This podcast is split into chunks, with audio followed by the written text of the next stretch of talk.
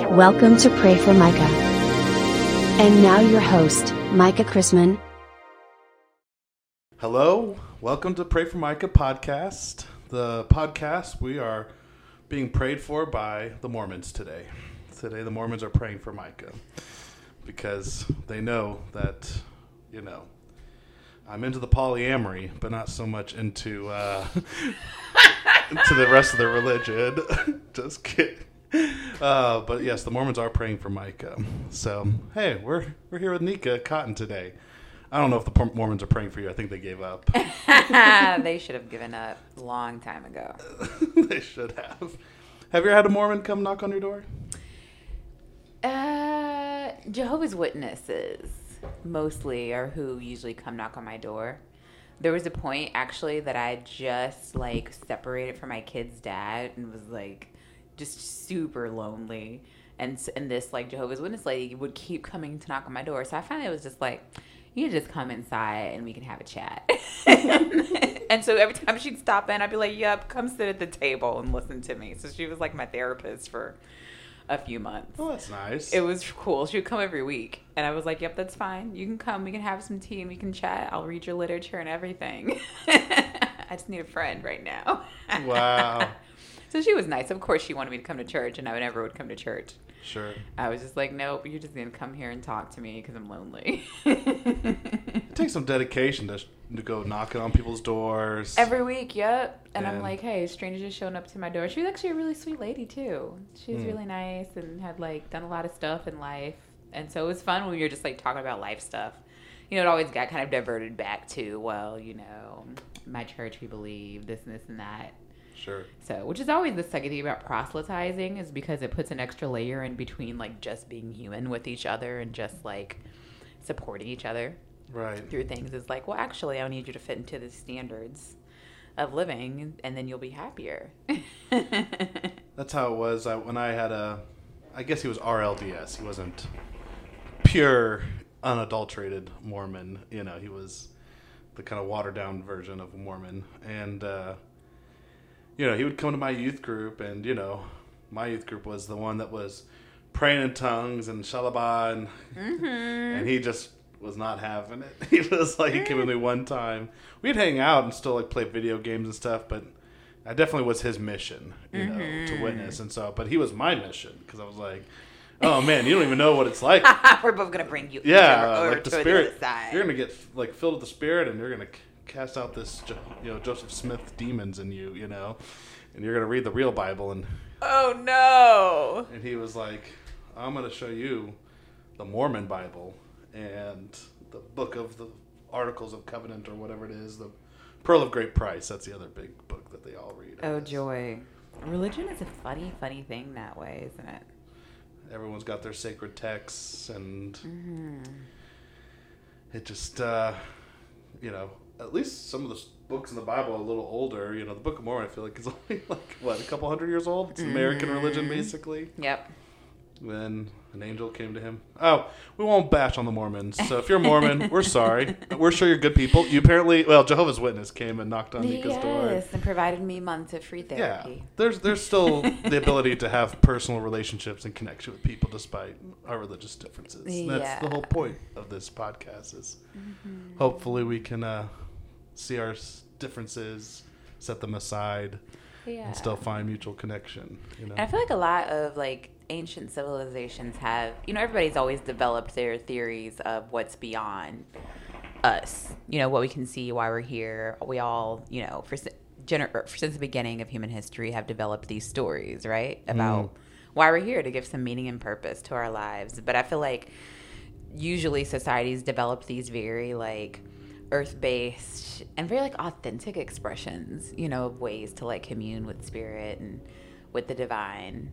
And so I feel like religion kind of takes some of that authenticity away, yeah. you know, from the way that we commune with the divine sometimes. And it's sad in those ways, but it's good in the ways that it gives people hope for something, you know.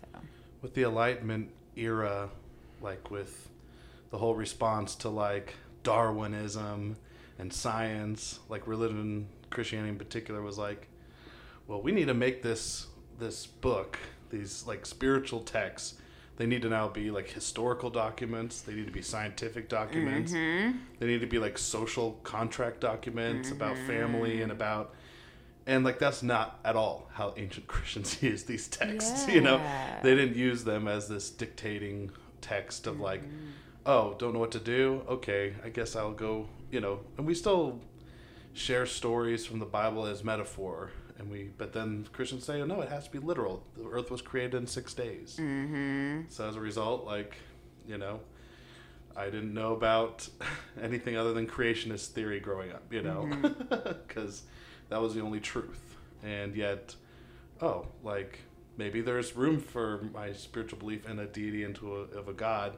but I also evolved with all the Yeah. other creatures on this planet, and maybe all this was started somewhere else at the Big Bang or what have you. Yeah.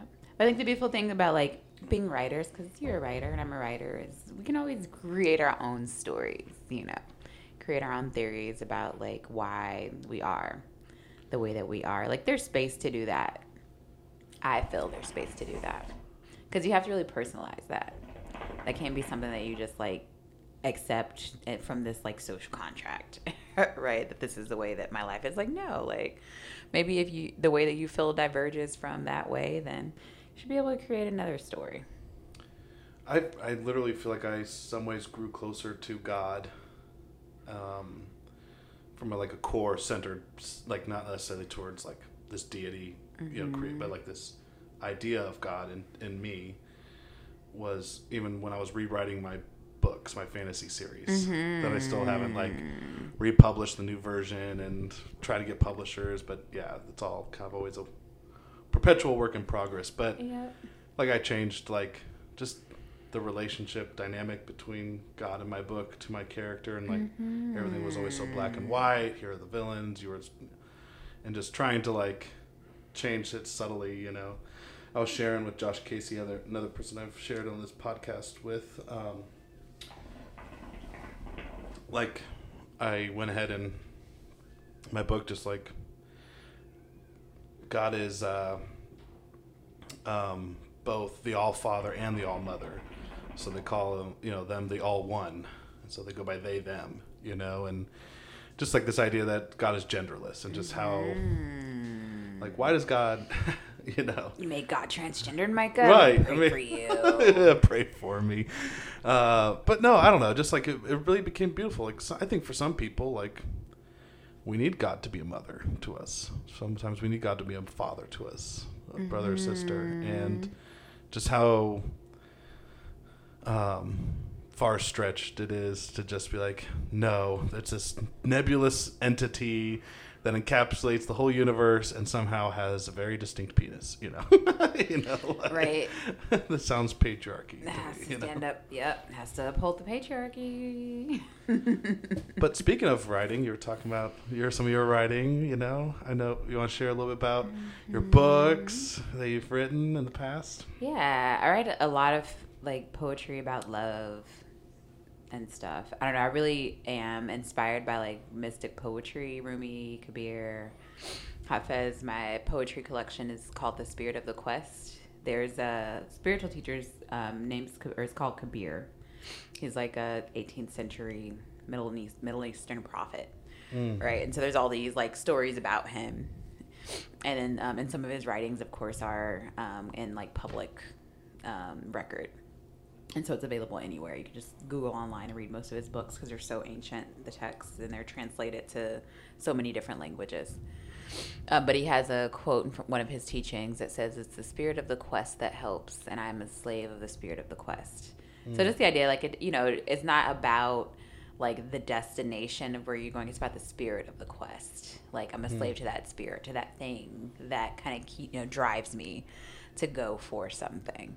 And I, I loved that. I really, really liked it when I read it. I think I got the book for free on like my Kindle. You know, you can get certain books for free that are really, really old books usually. Mm-hmm. And read it and was just completely in love with like the ideas and you know kind of the philosophies. And so I wrote a lot of my poetry kind of in the same vein of mystic poets it, it was fun.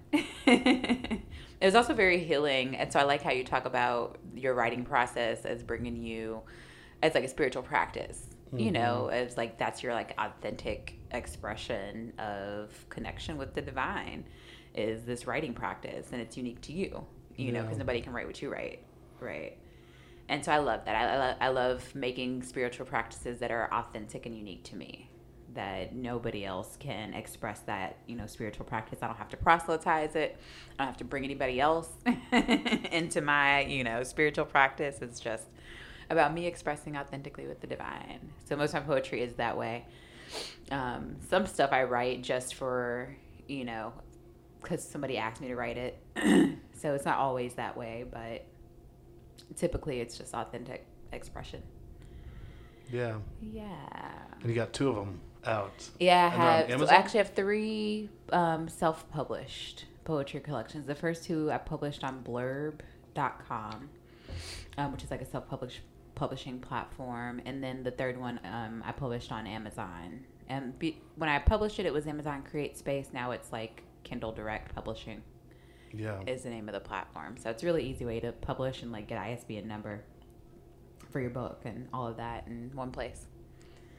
It's pretty fun. And I'm working on a fourth one. So the first one is um, The Spirit of the Quest, um, Poetic Reflections on the Journey of a Soul. The second one is um, The Spirit of the Quest 2, um, In- Intensity's Slave. That's very intense here. And then the third one is um, Spirit of the Quest 3 for the Love of the Sky. For the love of the sky. For the love of the sky. yeah. beautiful. And then the fourth one I'm working on is the Spirit of the Quest for a Flower Blooms. So more about like kind of opening up and coming into yourself. You know, you think of the blooming of a flower, it's a very metaphorical, like kind of becoming what you are. Yeah. Yeah.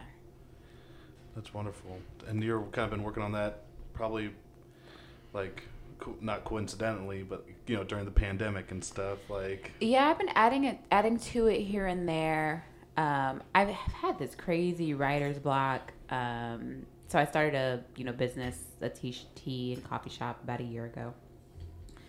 And um, what's it called?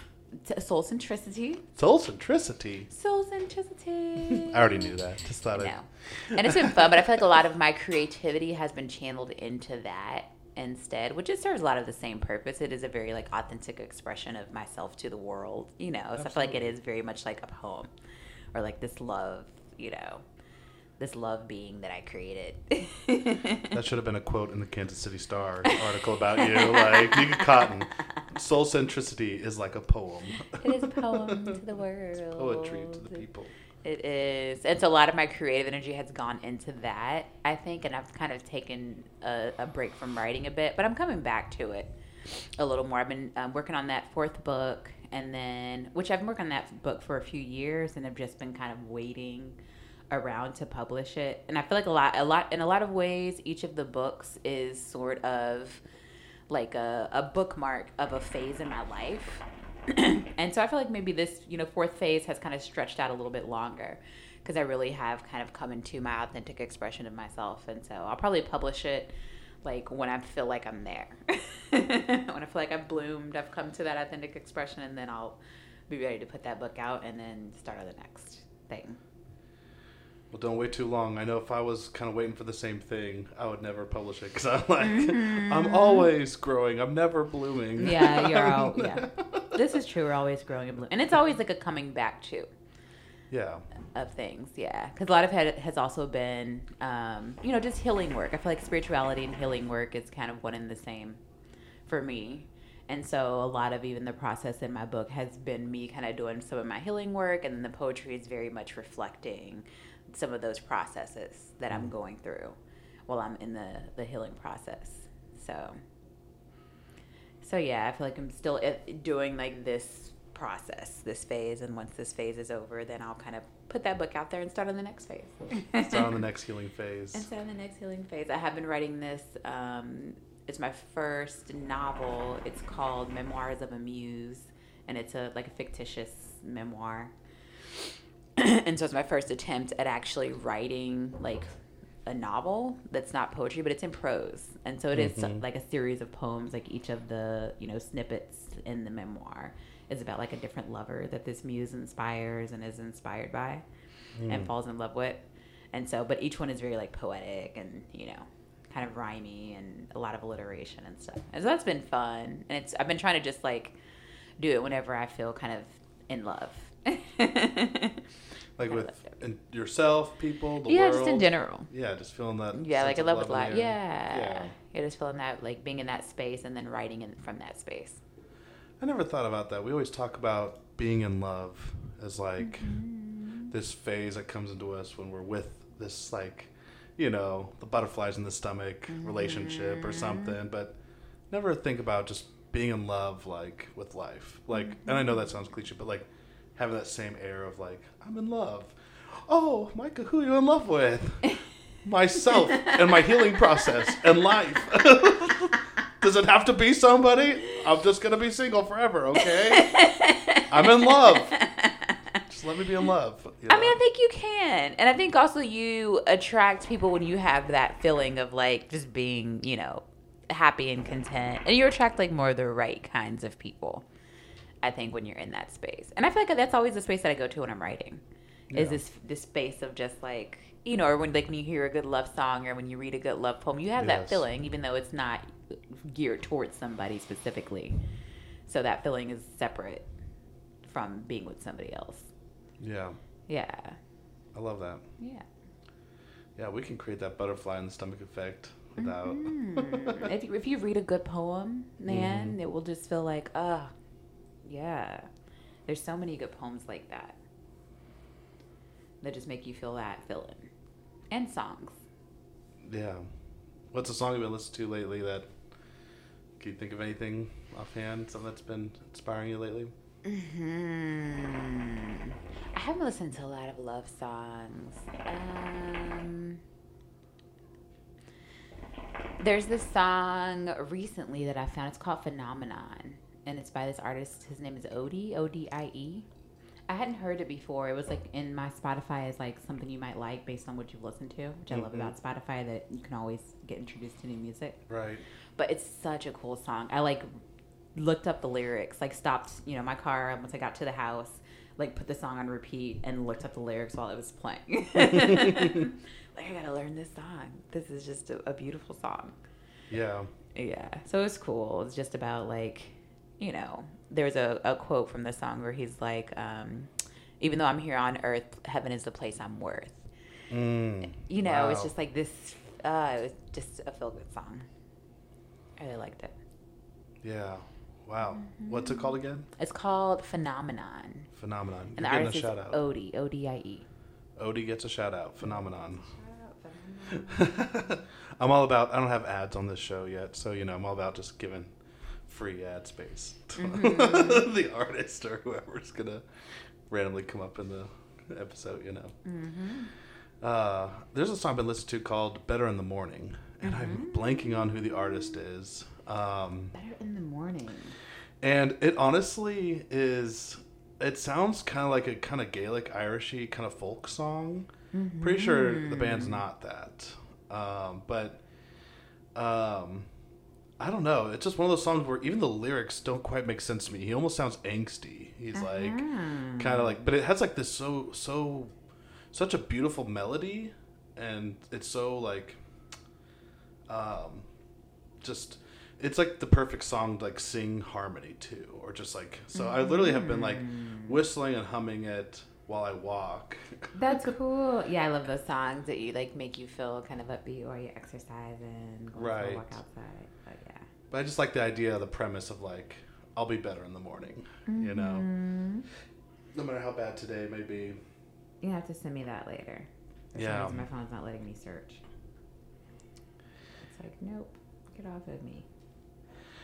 So yeah, notice uh, last time you were here, you noticed my timeline of your life poster that I put on my door, and now we've got a good framing of it, It's kind so of intense. Mhm. in the camera. Yeah, it's like a whole map out of like major milestones for the average human of like the average age when you walk, the average age, um, like the peak fertility in men, women, average age for like becoming grandparents. And then we noticed, you noticed actually, the like year 47 apparently is the year of most average unhappiness. Yeah. And so we were kind of before we started the show, kind of googling and looking like, that, that really up. like, thing? why is that a thing? Did what did you find when you were googling things? Did you did you find uh, a reason why? Yeah, I found lots of articles on it. So it's really a thing that a lot of people report. Like these are studies that they've done where a lot of people will report that at 47 they felt their most unhappy. Like even though, you know, they had great careers and, you know, things as far as success markers in their life were just fine, but they just felt so like discontent and unhappy with themselves. And some of mm. the articles I, I read said it's because at that point people kind of start to realize, okay, this is it. Like what I've done at this point in my life is what I'm going to do with my life. You mm. know, where they you know are looking toward or they're getting close to 50 and so they're starting to feel that milestone of 50 like hovering over them like wow, I'm, you know, getting old and getting to the place where I've done what I'm going to do with my life. And so a lot of people just are, are really, really unhappy at 47. I found that interesting. Yeah, it is really interesting. Yeah. And kind of like a little bit sad because I'm like, man, like we are not as unhappy as we're going to be, Micah. You mean it gets worse? it gets worse. you mean there's more things that become dissatisfying uh, in the future?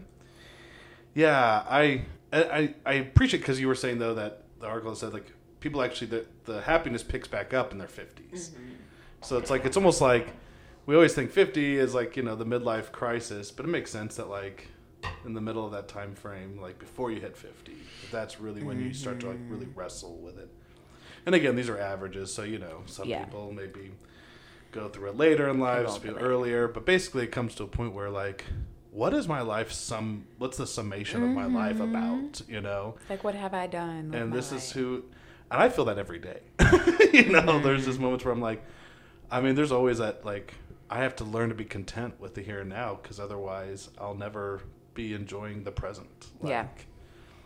but Yeah, I think if you live like that consistently, like okay, the, accept this m- moment for what it is, because I think a lot of that discontent was like people are, are feeling regret, you know, for like oh, like I've made it here to forty seven, and this is it. This is like what I've done, what I've accomplished. Is what I'm gonna accomplish. It says people kind of give up on a lot of their dreams at that point too, because they're just like, oh, if I haven't published this great novel by now, uh, it's not gonna happen. You know, like I've done all the stuff I'm gonna do in the world.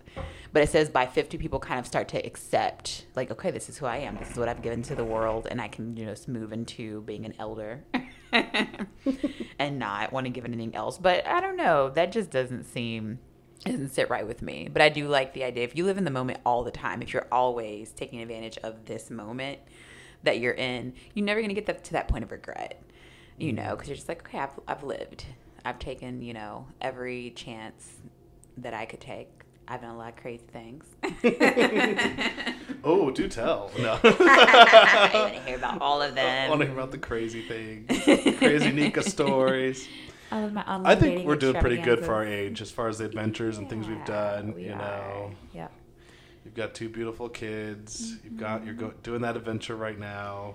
Yeah, and I kind like I look forward to 47 because that's 10 years from now, and like my youngest will be 19, and so he'll really be like a full adult and be out in the world. I'm like, that's when my life is gonna start, is at, because I really won't have any responsibilities. I can like literally just pick up and do what I want to do. You know, like I've never been on a cruise. I've never, you know, done a lot of things. Oh, you could do that stuff earlier. But you started a store. You started a, a, a tea shop in I the middle of a pandemic with kids. Like, we I think we'd be amazed at what like our capabilities are. you That's true. Yeah. Like, it's always a surprise, but Mm-hmm. I think it does take intention, and that's the only thing that like, unfortunately, it's hard to give intent like attention and intention to things like when you got so many things fighting for your attention. You know. Mm-hmm. yeah, definitely. responsibilities, jobs, chores, all that stuff. Yeah, But- it is rough. Yeah, but I I don't know. I don't suspect you and I will be the type of people who will be like so dissatisfied with our lives. Like you know, there's so many people who just Can't imagine. they don't even blink about their meaning, their purpose. They'll Mm-hmm. they'll wake up every day and like I work construction, I do this thing, Mm-hmm. and again, not to slam those jobs or whatever, but you know, just there's just folks who just like. I stopped growing the minute I got out of school. You know, the minute I graduated high school, I stopped learning. You know, Yep. Where you just do the same thing from the time you graduate until the time that you retire. I had a friend who told me, and I think it was probably one of the wisest things he said. His name's Tom. You know, mm-hmm. Tom's a good friend, and I he like Tom. he said that in his experience, people grow old the day they s- decide to stop learning. That basically, mm-hmm. when they've decided, like, yeah, like I kind of know what I'm gonna know. I don't really want to learn a new thing. This is it. And so I think even like people at the beginning of the pandemic who were like, I'm gonna work on learning a language, or I'm gonna, you know, mm-hmm. work on doing this and that. Oh, here comes a little motor vehicle or something. Hopefully it's not. Oh, it's just the neighbor on the lawnmower. But also, all the other sound effects are going on. For those who aren't on the video side of the podcast, the hookah bubbling noise you're hearing is the hookah. It's like, what are they doing? Are they smoking a bong? You know, no, just hookah. hookah. Just Middle Eastern tobacco, the ancient of oldest of tobaccos. It is ancient. Yeah, Nika knows my struggles as far as like, you know, I've quit smoking cigarettes. Been like a six year, you know, thing, and so I'm like month. I'm in my third month now. Good job, Not Micah. buying cigarettes, and I still f- let myself smoke a hookah. Um, you know, but I was doing hookah and cigarettes, all of it. You know, so I'm just like one less smoking thing, Mm-hmm. and just try to like be intentional with each day. Like Mm-hmm. I'm feeling the craving right now. Can I wait till dinner time? Can I wait till after dinner time before you know smoke some of it tonight? Mm-hmm. But I feel like hookah is also very much more intentional because you really got to prep it. You know, it's really a process that you do. So it's more mindful, I feel like, than, you know, cigarettes are so easy. Just like take one out of pack, smoke it, it's gone before you even thought thought about it. But And then they just do it all day. and you do it know, all day. And yeah, it's like And every it couple hours, intention, hour. and You gotta, you know, get some more coals and warm them up, and you gotta kind of tap the coals a little bit. Definitely tastes better. This is a cashmere flavor we're smoking today. It's a so- process. it's all about this process. Yeah, I think for me, like I'm 32 years old and just like realize like, you know, it only gets harder, addictions and stuff as you get mm-hmm. older, and so I had to just start deciding like, all right. I told myself I would quit before I was 30 when I was back in college, you know, or when I was uh, smoking after college, and now it's like coming down to the wire where you just, you know, brass tacks have to, you know, go after what you feel like is gonna be healthier. Walking my dog more. Like, okay, I got an urge for something. Okay, I'm gonna go do something. You know, Yep. work on my piano. You know, I love it. just try to fill up that energy, focus it somewhere else, so it gets my mind off of like. And I don't know. For me, like, I've always had eating problems um, with food. Food has always been a big comfort source, uh, not just an energy Same, source. same, yeah. It's like, hey, let me just eat some sugar about it. you know, let me just smoke about it. You know. Yeah, it, like triggers your brain. You like your reward system in your brain just kind of lights Right. up. and you know i don't know working talking with my therapist and you know we don't focus so much about the addictions but you know she just shared some with me one day that i just kind of just never thought of it but like how do you be your own comforter to yourself? Like not mm-hmm. and you know she didn't say not food you know but i'm that's how i started to kind of think of it as like you know how do i nurture the inner micah without needing to feel like I need to have these things outside things to like nurture me and care for me and uh, so I figured if it's better to build these practices now before I reach 47 because you know the timeline of my life it'll be the most ha- happiest Your life. Time is ticking away. Yeah.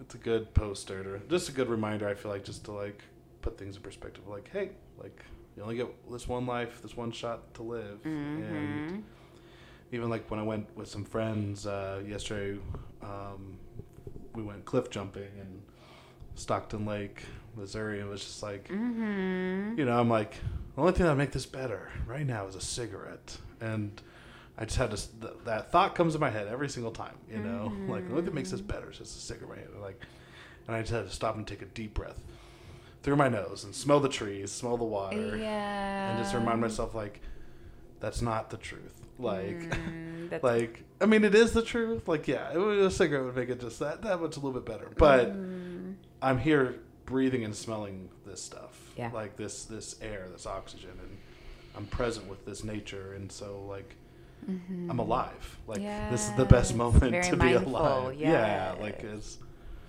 and we just don't. We take it so for granted so often, Mm-hmm. you know. So what, makes you feel alive, Nika? On top of running a tea shop, doing your writing, hanging out with your kids, what are some things that Um, make you feel alive? Fall makes me feel alive. This is like my favorite season. I like everything about fall. I love like the smells of fall. I love pumpkin spice stuff. I love the colors of fall. I love the clothes. I have some boots I can't wait to wear and some yeah, sweaters. I can't wait to get some fall clothes. Yeah, there's something about fall that's just like magical for me. And and part of it could just be like the change the transition of seasons. You know, it's one thing I like about living in the Midwest is we really get all four seasons. Sometimes in the same month, even Yeah, right. Midwest weather. But um, I don't know. There's something about that transition to fall that I really, really enjoy. Um, so being outside makes me feel alive. Um, I've been listening to this. Um, it's like an album that Deepak Chopra puts out with some of the mystic poetry of Rumi on it. And so he has like different poems by Rumi on this album. And then he has this, like these little segments where he talks about different like mindful practices. And so one of them is surrender. And so I was like walking over to this waterfall at Cliff Drive Park yesterday and listening to like the sub this segment about surrender. Mm. And you know, which is a lot of what we were talking about about mindfulness, like being in the moment is really like being in this state of surrender mm. and of just like being in love with what's happening right now and kind of like giving up all of your like preconceived notions about things or your expectations that things will be any certain way and just kind of like surrendering to how things are right, right now. So, and it was really, really cool. It's like you surrender to this experience and like notice things. And so, like, I noticed like the spider webs, like I was telling you, you know, mm-hmm. there's like these spider webs that were going across the path, or like this one web. It was just a string that was going across the path. So, I think probably a spider web had like woven its string to go weave its web somewhere else, like connected it to something. And, you know, wanting to, or initially wanting to kind of duck underneath the spider web, but being like, okay, well, maybe this is a blessing. Why don't I just go through the spider web? What's going to happen if I just like walk through the spider web and the spider web is on my head? and then what? And so kind of just like did that and felt it and experienced it. And I was like, okay, maybe this is a blessing. Maybe this thing that I thought is a really scary thing. And, you know, usually if you hit a spider web, you kind of just like rub it off, you know, and you're Right. like, it's like uncomfortable, Gross. but why? Yeah, Right. it's not that gross. It's just like it's actually a beautiful thing. Spider webs have a lot of like sacred geometry and symbolism Yeah.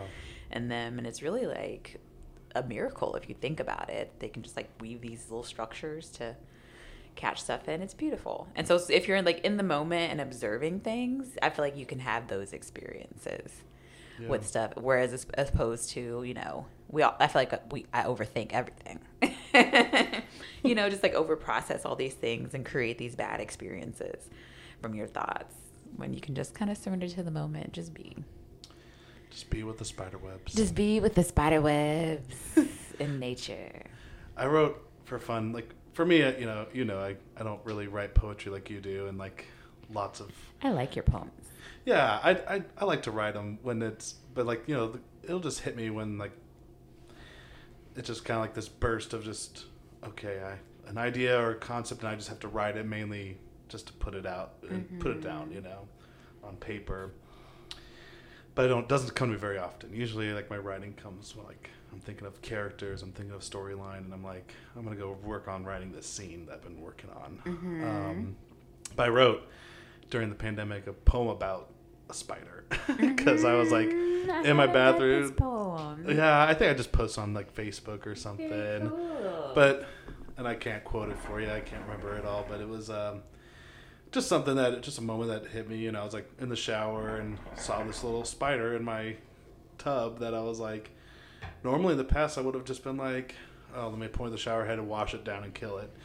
And I don't know, it was just one of those moments of like just showing mercy, like I'm gonna help this thing out, mm-hmm. and you know I'm just gonna let it live. And then for like weeks, it was just setting up its web in my bathroom in different mm-hmm. spots, and it was just like this one like little spider with long little legs, and I I don't know, it was like. I don't even know what it was catching in there. You know, I'm like, what bugs are? I don't, ah. I don't know what you're like living on in there. your house. right. But it was just I don't know this moment of just thinking about. Um, me and the spider are no different. We're all just trying to survive. It was just a moment of like, Mm, That's cool. and like the world. I don't know. The metaphor of the poem was just thinking about how the world's like this bathtub, and Mm-hmm. we can set our energy to just wash it down. um, let the world spiral us out, you know. Um, but moments of grace, maybe we could just spin our web above it, you know. Yeah, I kinda love thing. this. I also took the same approach with cockroach problem, and now I have a cockroach problem. No, no. So you, there is a point where you have to like, this is my home, and you're invading my space. I can't uh, create a whole ecosystem inside my house, you know, even though they're kind of boundaries. Yeah, like, hey, you know, like at first I thought we had a symbiotic relationship. Like, you know, the roaches will just like eat the scraps or crumbs I drop on the floor, but like. Suddenly, you turn on the light and there's like thirty of them. You're like, "Oh, I need to call uh, An exterminator. an exterminator. We gotta, we gotta get, you know, you gotta go set up home somewhere else. Sorry, you know, you and your No poems for cockroaches, Micah? no poems for cockroaches. I, I am prejudiced to certain bugs. like I have certain bug preferences. There's a poem know? you wrote. I remember. I thought about it recently. Um, I think it may have been a poem to your grandmother, or it was a poem you entered into a contest, um, where it's like the years are whispering, "We are coming," Mm, yeah, or something like that. Yeah. yeah. They actually published that in the Kansas City Voices. Yeah. magazine, yeah. I really, really liked that poem. Yeah, that was like a poem, just kind of sharing a lot of little snapshots of my childhood and just growing up on the farm with my family and my sisters and my brother and jumping on hay bales and mudsliding and um, and just all the while the years the months are singing we are coming we are mm-hmm. coming oh we, are, here, you know and so just this kind of mantra of like mm. you know it's the passing of time and kind of death but mm-hmm. like you know at some point we all will sing together is kind of how the poem concludes like we are here you know Brings us back to the timeline of your life. You'll time of your life. You'll get to the end, and you'll realize we are here. You know, we've arrived. Ah, It is inevitable. it is inevitable, and yet what we do with ourselves, with people, the sacredness of the journey, it's all kind of the point of it all. Ah, but you know, there's some uh, moments to just, uh, yeah, breathe in that hay bale. Yeah, You know, enjoy air those and- moments. yeah, Yeah. being present with it. I really liked what you shared about being present Mm-hmm. um, with yourself on the walk and just, um, I don't know. There's just sacredness in that. It feels so tedious sometimes Mhm. to like. it's hard to stay. All right, I'm, you know, I'm, I'm frustrated and angry. You know, I don't want to breathe right now. I don't want to. I don't want to be present. Um, and it just inevitably always does something soothing to the mind Yeah. to just do that. Yeah, cultivating that awareness of the moment, or even just like appreciating, like how you could appreciate like the smell of the hay bales and the jumping on the hay bales, you know, Right. enough to remember it now. Like you remember those details. I feel like that's the stuff that we keep. You Yeah. know, once we get to the forty-seven, the unhappy Right. age is like those moments that we remember. Like if we keep doing that, then we're gonna definitely cultivate something that's a little happier in the future moment if like we're being aware right now in this moment. Yeah. Well, just curious, you know, for our guests and stuff who don't know you, you know, um, you grew up in KCK. I did. Grew up in Wyandotte County, KCK girl. So what, what are some of the memories that come to your mind, like just off the top of your head? You know, don't have to be the romanticized. know, Uh, Burying but- pets in the backyard. Wait, you did that too? yes. We, would totally, yeah. Everybody Animals die on the farm. memories. We always have to bury them on the farm. yeah. Which I guess is like, you know, somewhat of a a beautiful symbolism of like being one with death. Not really. It was always really sad to bury mostly guinea pigs Mostly. that are buried in our backyard. Yeah. Um, I don't know, like p- playing with the neighbors. I'm, I have a lot of those memories of like riding bikes around. We had a dog and a cat. So lots of memories of pets. I feel like we spent a lot of time outside that I remember, like just running around the neighborhood. not very much supervision, which is funny having kids now because I feel like I'm constantly like watching them. like that was how my childhood was. We were just like free, a little freer. So I don't know. Things have changed though, quite a bit. But yeah, lots of, of, of fun, good memories of being a kid and just like creating stuff and using mud and sticks to just make up things. you know, making up games and being creative. We didn't have electronics we had like a, one of those big computers, but it was like a dial up where you had to like put in the CD mm. and dial up the internet and oh, wait. Yeah. yeah. Like CD ROM. It was, yeah. So we really weren't tuned into electronics as much. We had like little handheld, you know, games and stuff. But yeah, those are fun times. Yeah. Gosh, so what I read some recently. Um, something that's unique to us mm-hmm. as being in the millennial generation. You know, now that most millennials are like, I think they're late 20s, kind of 34, 35, mm-hmm. you know, mid, mm-hmm. you know, and we're growing up. But what's interesting about our generation is we literally witnessed that major gap shift of like between mm-hmm. the like the technological explosion. That's true. Yeah. Like the phones in our pockets now. Yep have more technological advan- advancements than like astronauts did when they went to the moon. Mm-hmm. And you and I like grew up like having the Atari video games, mm-hmm. you know, like watching AOL chat rooms and all that. Yeah. No social media, no Facebook yet, and we were we witnessed that, and so we're like in this weird, not weird, but just like um, transitional period. We're like younger kid generations like that's all they're gonna know. Yeah. They're just gonna know that there's social media. Yeah. You know, pick and choose Snapchat, TikTok, and you know. Um, but then yeah, having like always having access to just like a phone or a tablet. Yeah. You know, and so I I always have this like feeling that my parents I think had or probably our parents had is just like go play outside like you know don't watch TV like you know and I always, you know, was annoyed by that. I mean, I loved playing outside. So don't get wrong, but like once we had a Super Nintendo and I'm playing it for hours, mom's like, "You've been playing that enough. Go play outside." It's like, "What?" But I'm I'm trying to beat Donkey Kong, you know, like, and uh, now I see though the the like, man, if I have kids one day, am I gonna be like, you know, yeah, you should just throw a tablet in their hand, you know, like the new babysitter, you know, like here's a tablet, like just watch yourself, you know, and mm-hmm. now I'm almost like, well, what kind of parent will I be? Will I be like, no, you can't get that chip planted in your head. you like, I want this new Like, chip. just just be happy with your chip. video game virtual reality headset thing, like your glasses. Where like, I can just blink my eyes and make whatever video game come real into my life, and right. Who knows?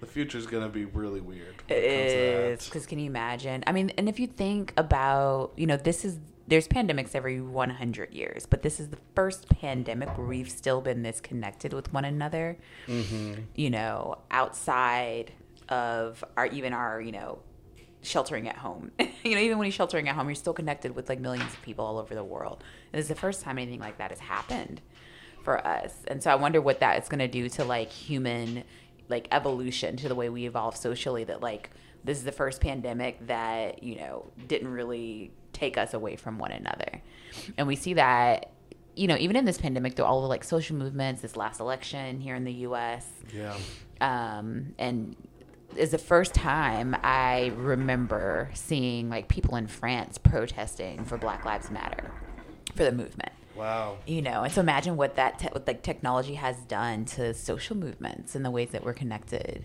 with yeah. one another. That's powerful. That's like a, a really powerful shift that's happening. So I'm kind of excited. I think, you know, having this pandemic as the moment for us to stand still. Who knows how long this is going to go?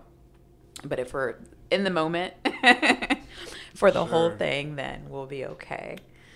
But it is it's going to be exciting to see what we become on the other side of this right. you know, just from a sociological perspective, the ways that it's like changing and adapting us. It will be interesting. Like maybe we will finally conquer pandemics. Like maybe this will be the last pandemic in human history. You know, like that would be. I mean, I won't be here in hundred years to see, but that would be awesome. when we have the perfect vaccine, there'll be no haters about it. You know. Wait, yeah, probably not. There'll always be the skeptics. You know. Lots of people. yeah. Well, that's what's interesting. You know, there's like medical sciences that have to advance, but then how that's merging with technological advancements. Mm-hmm. So, like, literally, Elon Musk and them have like created this thing called Neuralink. Have you heard of Neuralink? No, what is this? So, Neuralink is basically a chip that they can attach to your, you know, and I don't know all the specifics about it, but it, it attaches into your. Your like cerebral cortex, like your your your, your spine. Yeah, it's the mark of the beast. It's always, it, when in doubt, it's probably the mark of the When in beast. doubt, it's probably the mark of the beast. Um, but theoretically, like if you are experiencing, uh, like if you are a person who has epileptic seizures, Mm-hmm. and there's like a neurological like misfiring happening in your brain, this thing will be able to like detect it and send like a counter pulse, like counter shock to like neutralize you from having a seizure. Theoretically, and you know, again, it's all kind of still prototype. Like they've put it in pigs. Like they haven't started mm-hmm. totally doing it on humans yet. But theoretically, like if you have like nerve damage and you have lost your eyesight, this thing could potentially repair nerve damage and repair eyesight and different things and like and like it's literally the first step like in his belief system. Like here his kind of thoughts are we're already cyborgs. Mm-hmm. like we already are like humans that like heavily revolve like like you're saying even then the pandemic right? We're using our phones our technology like there's they're already extensions of ourselves. Mm-hmm. how we schedule our days and how we communicate with people. But the the connective difference between our brain to our thumbs is slow right? Mm-hmm. Like to that interface is is the the hiccup in his mind. And rather than like his belief is like rather than getting ai like artificial intelligence to do everything for us like eventually we need to be able as humans be able to interface with ai like be able to plug in. So it's literally like matrix shit. Mm-hmm. Like it's literally like this neuralink is probably like the first step to being able to like you're saying one day i can just blink a certain code you know and have it be able to pl- you know plug into a computer interface. Yeah, that's crazy. like it'll develop brain com- like capacity even? Like he says like the promise of this thing is like you'll be able to like maybe even read faster retain mm-hmm. knowledge better. Mm-hmm. Like just some really sci-fi kind of scary shit that like i don't know if it would make like that's what i find interesting is like like on the one hand like i studied like social movement rhetoric. Like i studied like i studied ferguson and black lives matter and how like social media and those images of hands up don't shoot i can't breathe how they like led into like spawning like this social movement of black lives matter was like this evolution mm-hmm. of different hubs and pockets of like major stories. Like we've been talking about the story is what moves people toward action Yeah. and so, in the one sense, like social media and all these things have created like solutions to like raise awareness, uh, elevate issues, you know. And at the same time, it's creating like social disconnection. Like there's all sorts of studies that like people are having trouble communicating like on a one-on-one. So like that's where like you and I as millennials have like more of an advantage, right? Like we were forced to have that, to yeah. talk to adults, interact with other kids Mm-hmm. more on a face-to-face basis and play outside without technology, you know, like we have both best of both worlds kind of thing.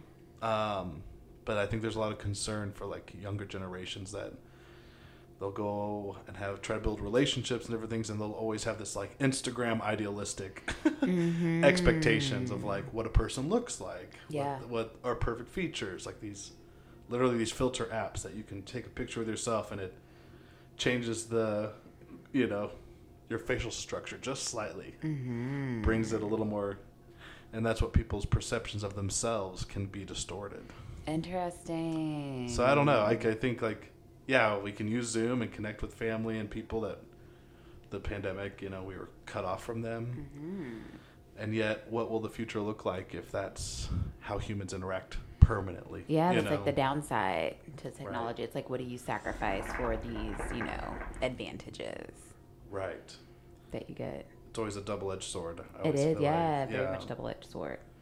That's interesting. I'd like to think overall connection is a good thing.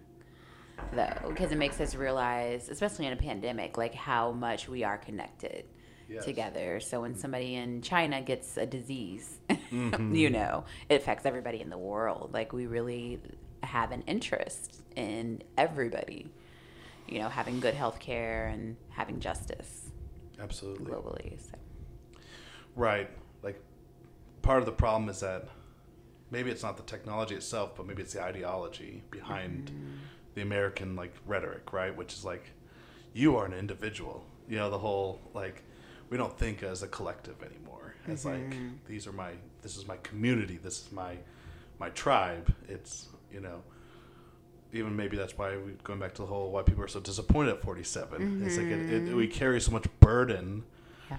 on us as individuals of having to attain and become something as a me my guy i have to actualize you know Camera 2 fails. Brief intermission. So, what made you want to start this podcast, Micah? What's your inspiration? well most of my inspiration for wanting to start this podcast was so i didn't have to write a blog like i just genuinely uh, like to spend my time like you know i work full-time jobs i'm, I'm working as a communications manager and most of my roles outside of the creative world i'm trying to do on the side and so i just kind of accepted in myself that like hey, like my books and everything else is more of just the thing I do on the side. I can't make money from it yet. And uh, I'd rather spend, you know, when I'm out at my computer all day for my job, doing marketing communications, and I'm writing content for their social media, their website, their things, you know, um, it could be fulfilling in itself. But when it comes time to like, oh, I'm going to sit down and write a blog. I just realized I don't have a lot of like the mental energy to spend also writing another couple hours on my computer at night.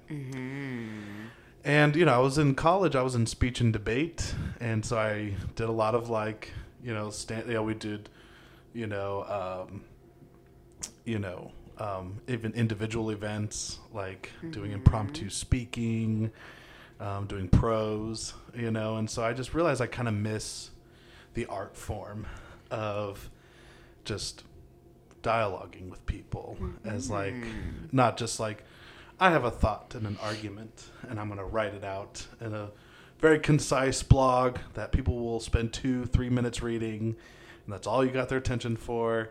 And then they don't really hear my whole views on that thing. Mm-hmm. Like I only get this them for the short window of time to read something so then I post it, and then half the time people just read the title, and then they're like, you know, hey, I'm just gonna critique or you know dog on everything you're writing on this one blog post, and it's like, well, now you have to listen to an hour long podcast before you want to really like. Now you actually have to invest in being a part of my life before you, you know, mm-hmm. and so it's I don't know. It just I just realized that uh, I miss. I mean, part of it's the pandemic, like. I, I, I'm I have a treat by having you here. You know, like I'm not always going to get to have a podcast recording like this where I can have somebody in the space. But I wanted to set up for both, like either to host people here in my house or do it virtually. You know, do it across the way. So whoever, you know, whatever works best for folks. But I just realized that, um, yeah, like at the end of the day, like I want to write books, spend my energy on those things, and then I also like want to be able to talk about the social issues and the things that my blog was trying to like you know cover. But rather than focusing all that mental energy on just writing one blog post that's really short and doing series of it like hey i'll just have guests on and we'll have conversations about life art activism spirituality.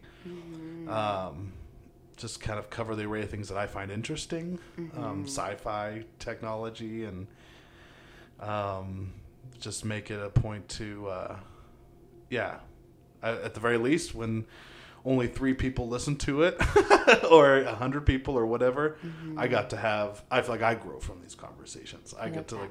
So I thought uh, there's no loss to it, you know. Versus writing a blog, it's like, yeah, I'm processing my thoughts in a very concise way. It's an it's an exercise in itself, but it's siloed. It's just me doing this thing. so I was like, ah, I want to do something that like gives me the opportunity to engage people on a one-on-one basis. I love that, Friends, yeah. artists, activists in the area.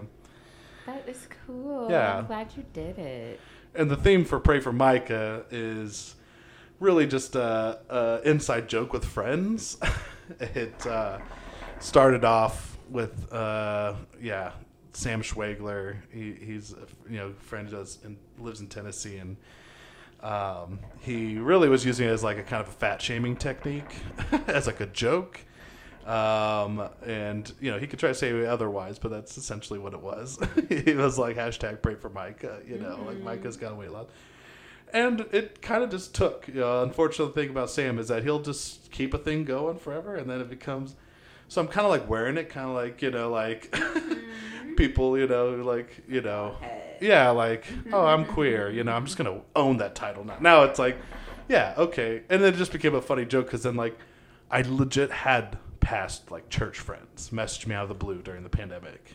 Yeah. God knows why, but they were just like, "Hey, thinking about you, man, praying for you." Mm-hmm. and it was like, "Hey, that's fine if you're praying for me. I'm not like gonna take that as like necessarily a negative thing, but like, what a random thing to say. Mm-hmm. Yeah. like usually that's a connotation of like you're struggling, and we're worried about we're you. praying We're for you, pray for Micah. Mike. so I just kind of realized like people who listen to the show are probably going to be like, yeah, so certain folks will probably like, you know, well, we need to be praying for Micah. Micah's going off on the deep Micah's end. going off the deep end. So I just thought, Cliff what, diving. what, what a better title than that? And then just to kind of, I don't know. For me, I'm trying to. This is like my own spiritual like exploration attempt with this podcast. Like, Yes. like hey you know uh, i'm not rejecting like my upbringing my family my spiritual walk like being a christian back then i'm trying to own all of that as part of who i am Yeah. and also recognizing that that's not where i was i'm not where i'm not where i was back then Yeah. that's not who i am anymore Yeah. You could try to throw labels on it like i'm a universalist i'm agnostic what have you um, like But- that. at the end of the day, like um, the pray for Micah theme is still kind of a nod towards the idea of the spiritual, the divine, of prayer. Like, what is meditation? What is prayer? Yeah. That intention of inward and outward um, being. And I love that. So the podcast is kind of recording that process or that, you know, processing those things. I like that. I like the spiritual tone to it too. and just you know, and to just poke fun some of like my homeschooled church upbringing. You know, not like again mm-hmm. like I love it and it made me who I am today, but just you know for fun, kicks and grins. Like let's let's just you know. It's if you can't laugh at yourself, what you know, what what is there to do, you know, in life? This is true. You got to find the humor in it. right? That's cool.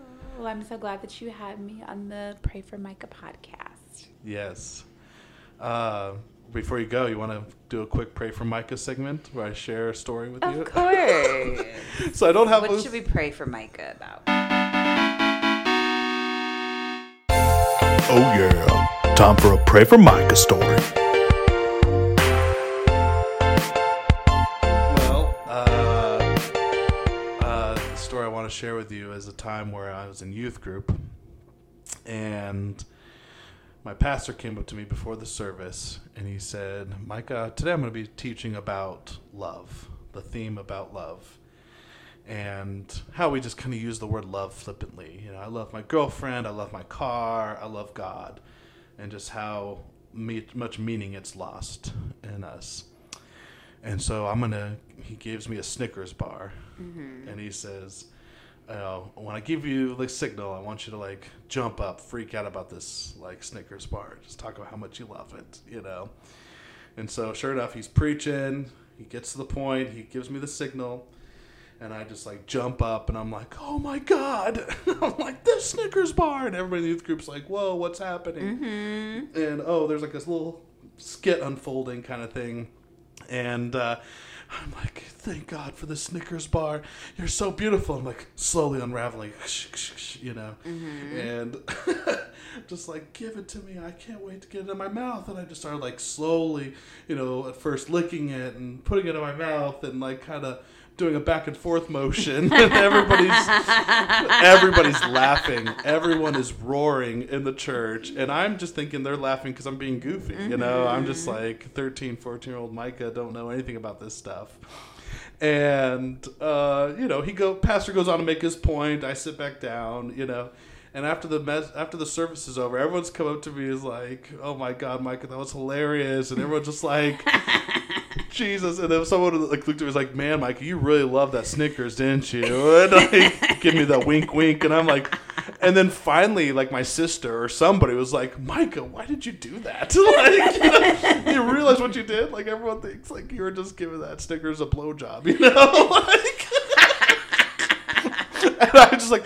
I didn't realize that's what was. Oh my god, no! And it just like suddenly, it just like all the humor was gone. I'm just like mortified. Like, Oh my I goodness. can't believe that's what everyone thought. Like, so A good reason to pray for Mike. we gotta pray for Mike because, uh, yeah, he, he has way too. He gets too excited about Snickers bars. Apparently, But I like the innocence of that story, though. It's like you were very innocent. You Yeah. were just like, you know, enjoying yourself, and the way that it was perceived right? was something other. But I like the, it, the. It's funny because of your innocence.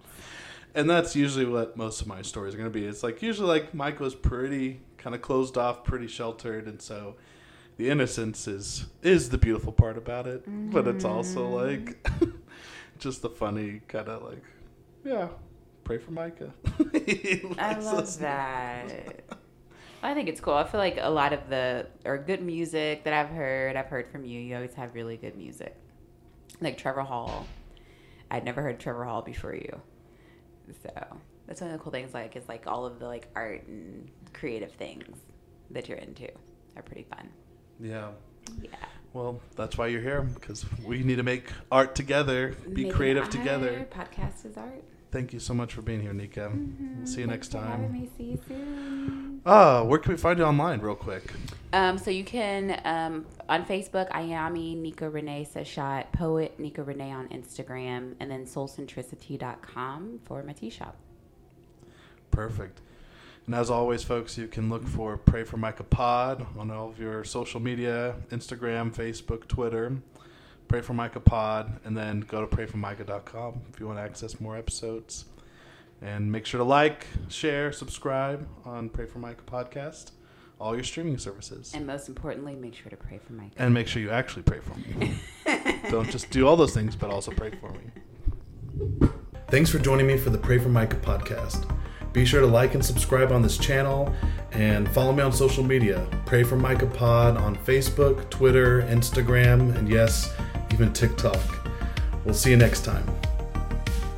You are now re entering the normal world.